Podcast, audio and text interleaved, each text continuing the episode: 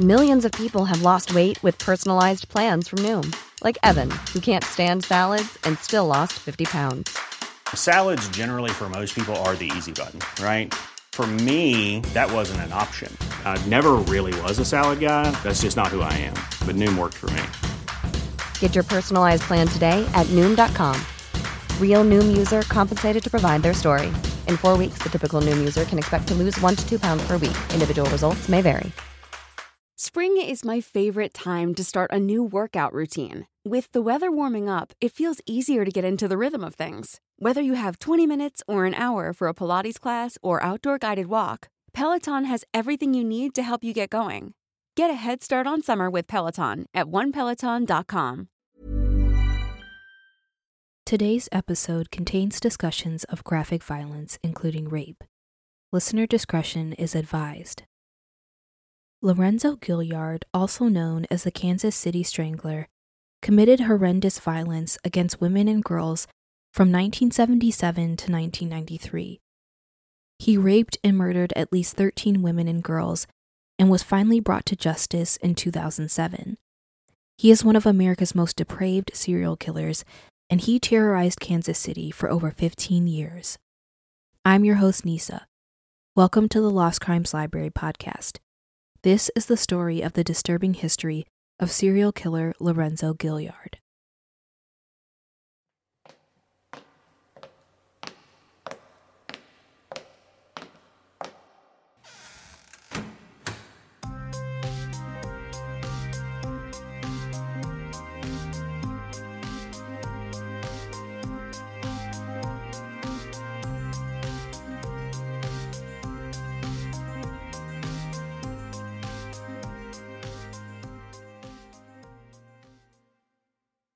Lorenzo Jerome Gilyard Jr.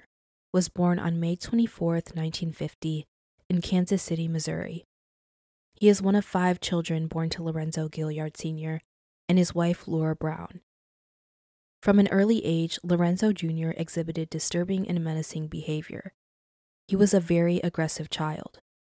During his time in school, Lorenzo played on sports teams with his brothers, but because he was larger than most of his peers, he physically assaulted the smaller children and became known as a bully. His bad behavior and bullying wasn't just a phase, it only got worse throughout the years. Due to his lack of discipline, poor academic performance, and chronic truancy, Lorenzo was forced to drop out of school after the 10th grade. In the mid 1960s, he met a young woman named Rena Hill, and they soon began a romantic relationship. On November 20th, 1968, Lorenzo Gilyard and Rena Hill married after Rena learned that she was pregnant.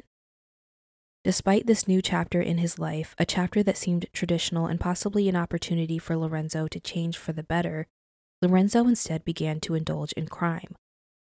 This is also when he began to go to a darker, more sinister side, exhibiting deviant sexual behavior towards women. The following year, after Lorenzo and Rena married, Lorenzo was arrested. In January 1969, Lorenzo was arrested on charges of the assault and rape of a young girl he knew. However, the charges were soon dropped after an agreement was made between Lorenzo and the young girl after Lorenzo apologized. The victim ended up retracting her statement against Lorenzo. During my research, I learned that in 1970, Lorenzo's father was also arrested and convicted of rape. I found this interesting because clearly Lorenzo was following in his dad's footsteps. Two years later, Lorenzo was arrested again, assaulting and raping another woman. This victim alleged that Lorenzo had choked her until she reached unconsciousness. She ended up identifying Lorenzo as her attacker in a lineup. But despite being able to identify him, Lorenzo was cut loose again from police custody. Apparently, the victim's testimony was considered questionable and the charges were immediately dropped. And this trend of Lorenzo slipping away from the justice system just continues when Lorenzo's wife, Rena, files charges against her own husband for the same crimes he has been committing against other women. In 1973, Lorenzo was arrested for assaulting his wife. Rena Hill told the police that her husband had been physically and sexually abusing her throughout their whole marriage but the only consequences Lorenzo had to face was paying a fine and being forced to divorce his wife. And sadly, this isn't exactly shocking given the time when this happened. It was the early 1970s, and domestic violence and marital rape weren't considered serious issues back then. It wasn't until 1978 when the U.S. courts addressed the issue of marital rape. The court case Oregon v. Rideout in 1978 was the first in which someone stood trial for raping his spouse while they lived together. But it wasn't until 1993 marital rape was a crime nationwide. Despite this, though, in the 1990s, most states still continued to differentiate between the way marital rape and non marital rape were viewed and treated.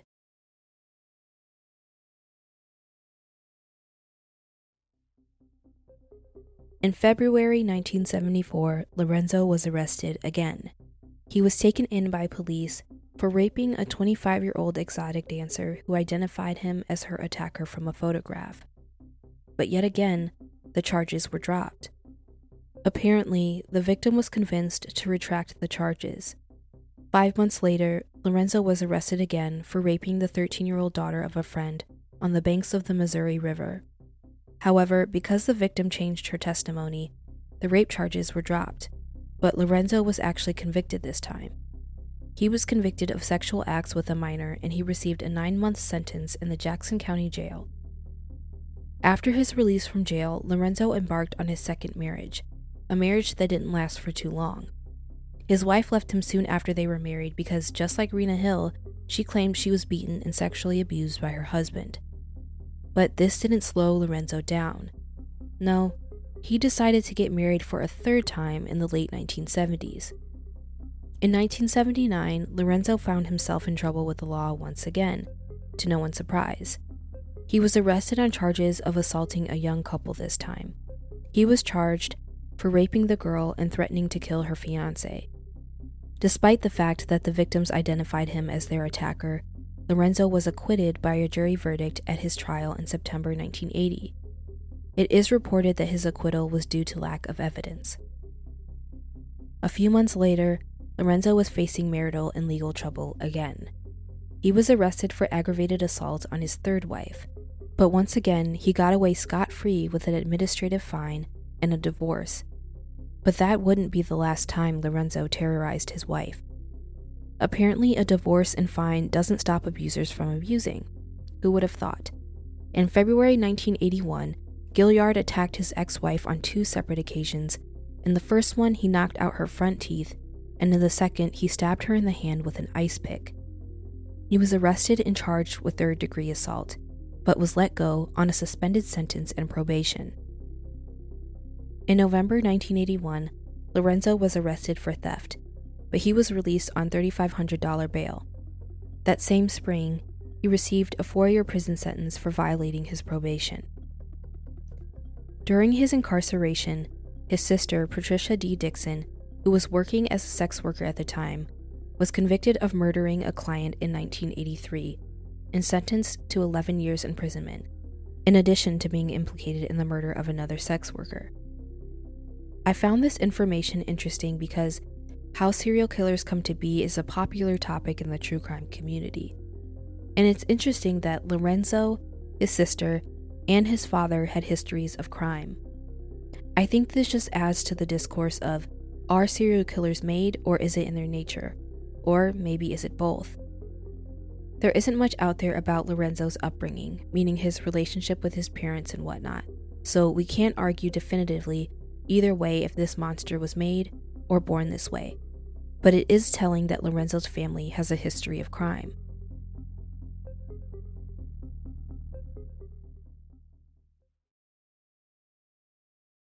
On January 10, 1983, Lorenzo was paroled for violating his probation back in 1981. But he soon returned to prison after he was arrested in Wyandotte County, Kansas, for making bomb threats he was released from prison for these bomb threats in late 1985. And in January 1986, Lorenzo got a job as a garbage man at the Deffenbaugh Disposal Service, where his father worked in the maintenance department. The following year, on December 23, 1987, Lorenzo was arrested and interrogated as a potential suspect in the murder of 36 year old Sheila Ingold. Sheila was found strangled on November 3, 1987. Sheila was a sex worker and she was found inside an abandoned van near an auto shop in Kansas City. During the investigation, it was discovered that her killer had stolen two rings off her corpse. During the interrogation, conducted by detectives for this case, Lorenzo's blood sample was taken. But this didn't mean Lorenzo was charged for the murder, because he was eventually released due to lack of evidence. Little did they know at the time that in the future, that blood sample would eventually link Lorenzo to more than a dozen murders of women in Kansas City. In 1991, Lorenzo tied the knot for the fourth time. He was also promoted to company supervisor at his job at Deffenbaugh Disposal Service during this time.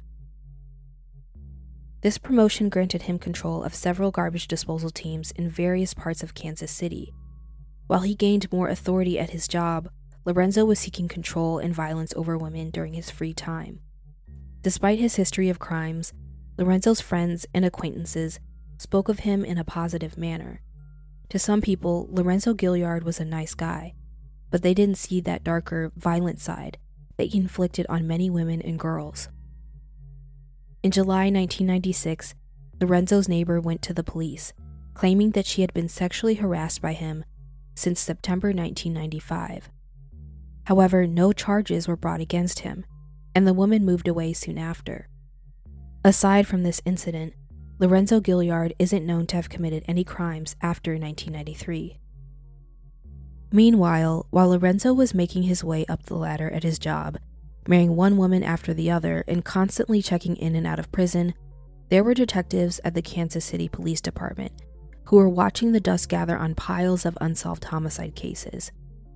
These cases were of female sex workers who were all found in rural areas of Kansas City with paper towels stuffed in their mouth, strangulation marks around their necks, and without their shoes. These women were victims of a serial killer that police had yet to catch. But investigators finally received the break that they desperately needed. According to the Los Angeles Times, a multi million dollar grant from the federal government in 2001 helped the Kansas City Police Department gain access to DNA testing. And this was a major breakthrough. DNA testing was applied to a backlog of cold cases in Kansas City, Missouri. Even though the science behind DNA wasn't as advanced in the 1970s and 80s, investigators still took hair, blood, and samples of other bodily fluids from crime scenes when they could. And as they began to reopen unsolved murder cases one by one, they recognized a pattern in many of them. This pattern was pointing them in one direction. Twelve different murder victims had the DNA of one man on them, and that man was Lorenzo Gilyard. Thanks to that blood sample that Lorenzo provided law enforcement back in 1987, Lorenzo Gilyard was finally brought to justice after he spent several years terrorizing and abusing young women and girls. Confident of the case they had built against Gilyard with the DNA evidence, they got a warrant for his arrest and charged him for murder. Cool fact a crocodile can't stick out its tongue. Also, you can get health insurance for a month or just under a year in some states. United Healthcare short term insurance plans, underwritten by Golden Rule Insurance Company, offer flexible, budget friendly coverage for you. Learn more at uh1.com. Hey, it's Danny Pellegrino from Everything Iconic. Ready to upgrade your style game without blowing your budget? Check out Quince. They've got all the good stuff shirts and polos, activewear, and fine leather goods, all at 50 to 80% less than other high end brands. And the best part? They're all about safe, ethical, and responsible manufacturing. Get that luxury vibe without the luxury price tag. Hit up quince.com slash upgrade for free shipping and 365 day returns on your next order. That's quince.com slash upgrade. I'm Sandra, and I'm just the professional your small business was looking for. But you didn't hire me because you didn't use LinkedIn jobs. LinkedIn has professionals you can't find anywhere else, including those who aren't actively looking for a new job, but might be open to the perfect role, like me. In a given month, over 70% of LinkedIn users don't visit other leading job sites. So if you're not looking on LinkedIn, you'll miss out on great candidates like Sandra. Start hiring professionals like a professional. Post your free job on linkedin.com/people today. Millions of people have lost weight with personalized plans from Noom, Like Evan, who can't stand salads and still lost 50 pounds. Salads, generally, for most people, are the easy button, right? For me, that wasn't an option. I never really was a salad guy. That's just not who I am. But Noom worked for me. Get your personalized plan today at Noom.com. Real Noom user compensated to provide their story. In four weeks, the typical Noom user can expect to lose one to two pounds per week. Individual results may vary. After his arrest, Lorenzo Gilyard was charged with the following murders 17 year old Stacy L. Swafford was last seen alive on April 10, 1977. Her body was found a week later at a vacant lot, showing signs of suffocation. The investigation of her case determined that she had recently arrived in Kansas City and was a homeless transient making a living off sex work. A few years later, 15 year old Gwendolyn Kazine was found strangled on January 23, 1980, a day after her father had reported her missing. Investigators learned Gwendolyn's neck and wrists were tightly wrapped with wire. It was later established that the girl was a sex worker and was last seen by her parents the week prior to her murder. Two years later, Margaret J. Miller was found strangled on May 9, 1982. She was just 17 years old when she was murdered.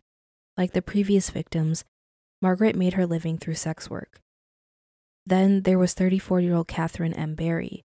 her body was discovered in an abandoned building on March 14, 1986, with a stocking wrapped tightly around her neck. Catherine suffered from mental illness and was the only known victim to not be a sex worker. However, she often spent time associating with the marginalized people in society, as she was a runaway who slept in homeless shelters often. That same year, 23 year old Naomi M. Kelly was murdered. This young woman was found strangled to death in a park on August 16, 1986. Naomi was a student at a business school and a single mother raising two children. But the investigators uncovered that she was forced to engage in sex work due to some financial issues. Gilyard had used a towel to strangle her, which he had left near the body. By the end of 1986, Gilyard had found his next victim in 32 year old Deborah Sue Blevins, Deborah was found strangled to death on November 27, 1986. She was found completely nude in some bushes next to a church. And then there was Anne Barnes the following spring. She was found strangled to death on April 17, 1987. She was 36 years old, an exotic dancer, and a sex worker who worked at a local establishment. In the summer of 1987, 20 year old Kelly A. Ford was discovered strangled on June 9, 1987. She was found almost completely naked, and her killer dumped her body at the edge of a cliff near one of the city's parks. It was later learned that Kelly was a drug addict and known sex worker in the area. On September 12, 1987, 19 year old Angela Mayhew was found strangled to death. Unlike the other victims, Angela was found fully clothed on the side of a road. She was also a sex worker like many of the other victims, but there was no trace of sexual assault found during the autopsy. Before Christmas in 1987, 30 year old Carmeline Renee Hibbs was found dead. She was discovered strangled to death on December 19, 1987. Her body was found partially nude in the parking lot of an apartment building. 29 year old Connie Lynn Luther was the last known victim of Lorenzo Gilyard. She was found strangled on January 11, 1993. Connie was a sex worker and she was discovered in a snowdrift, with a noose made of laces tied around her neck. Lorenzo Gilyard was apprehended by authorities on April 18, 2004. Alongside DNA evidence, investigators were able to tie Lorenzo Gilyard to these murders because of his modus operandi. A modus operandi, or MO, is a particular way or method of doing something. Lorenzo's MO was 1. sexual assault on mostly sex workers and or drug users, and 2. all victims were strangled with an improvised ligature found at the scene either during or after assault, and 3. he removed and took his victims' shoes. On June 23, 2006, following the result of DNA expertise, Lorenzo Gilyard was charged with an additional murder. This murder was committed in February 1989. 26 year old Helga Kruger was found strangled like the other victims in Kansas City. Helga was actually an Austrian immigrant who was convicted of extortion, but investigators found no links pointing to Helga having been in the business of sex work unlike the other victims. Lorenzo is also considered a possible suspect in the 1987 murder of a 21 year old store clerk named Paula Davis, whose body was later found dumped in the nearby state of Ohio. And so, although investigators believed that Gilyard was responsible for the murders of 12 women, they put their best cases forward with the forensic DNA evidence that they had and only formally charged him with seven of the 12 murders. They didn't want the risk of reasonable doubt and allowing this killer to get loose once again. Ultimately, Gilyard was convicted for six of the seven murders and sentenced to life in prison without the possibility of parole. Lorenzo Gilyard was able to avoid the death penalty as a possible sentence when he made an agreement with prosecutors before the trial. The New York Times reported that this deal was for Lorenzo to forego most of his rights to appeal, should he be convicted, and to have his case tried by a judge instead of a jury. He is currently serving out that sentence at the Western Missouri Correctional Center. As of recently, in 2018, Lorenzo Gilyard went public and still maintains he is innocent. What's so frustrating about today's story is that Lorenzo Gilyard kept escaping the grasp of the justice system for his crimes, that he kept having opportunity after opportunity to rape and kill women and girls.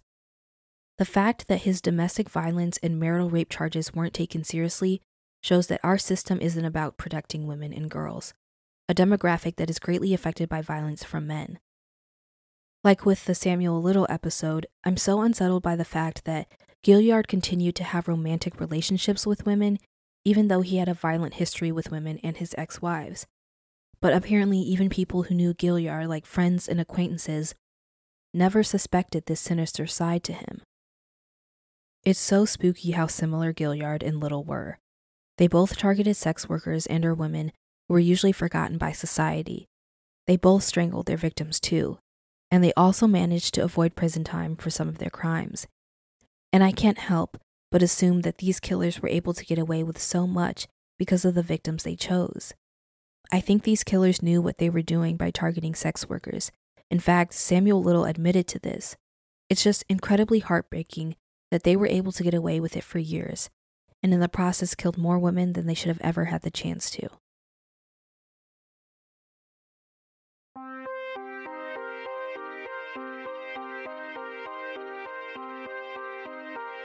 Thanks for listening to another episode of the Lost Crimes Library podcast. If you enjoy the show, please show your support by leaving a rating and review on Apple and Spotify. Also, follow us on social media. You can find us on Instagram and TikTok at the Lost Crimes Library Pod. Before you go, make sure you hit the follow button because new episodes drop every Wednesday and you won't want to miss it.